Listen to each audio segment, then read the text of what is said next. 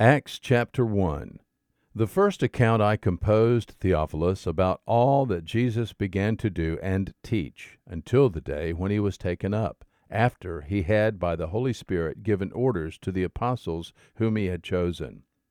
To these he also presented himself alive, after his suffering, by many convincing proofs, appearing to them over a period of forty days, and speaking of the things concerning the kingdom of God and gathering them together, he commanded them not to leave Jerusalem, but to wait for what the Father had promised, which, he said, you heard of from me. For John baptized with water, but you shall be baptized with the Holy Spirit not many days from now. And so when they had come together, they were asking him, saying, Lord, is it at this time you are restoring the kingdom to Israel? He said to them, It is not for you to know times or epochs which the Father has fixed by his own authority, but you shall receive power when the Holy Spirit has come upon you, and you shall be my witnesses both in Jerusalem and in all Judea and Samaria, and even to the remotest part of the earth. And after he had said these things, he was lifted up while they were looking on, and a cloud received him out of their sight. And as they were gazing intently into the sky while he was departing, behold, two men in white clothing stood beside them. And they also said, Men of Galilee, why do you stand looking into the sky? This Jesus, who has been taken up from you into heaven, will come in just the same way as you have watched him go into heaven. Then they returned to Jerusalem from the mount called Olivet, which is near Jerusalem, a Sabbath day's journey away. And when they had entered, they went up to the upper room where they were staying, that is, Peter and John and James and Andrew, Philip and Thomas, Bartholomew and Matthew, James the son of Alphaeus, and Simon the Zealot, and Judas the son of James.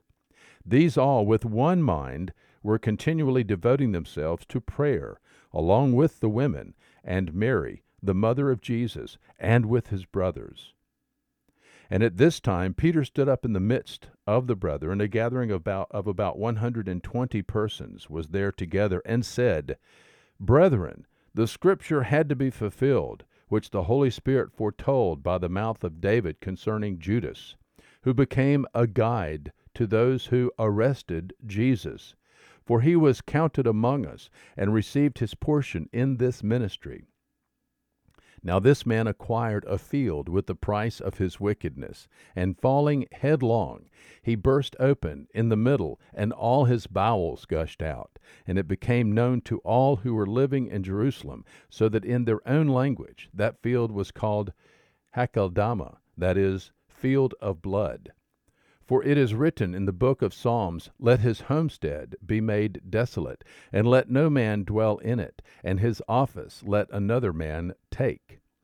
It is therefore necessary that of the men who have accompanied us all the time that the Lord Jesus went in and out among us, beginning with the baptism of John until the day that he was taken up from us, one of these should become a witness with us of his resurrection.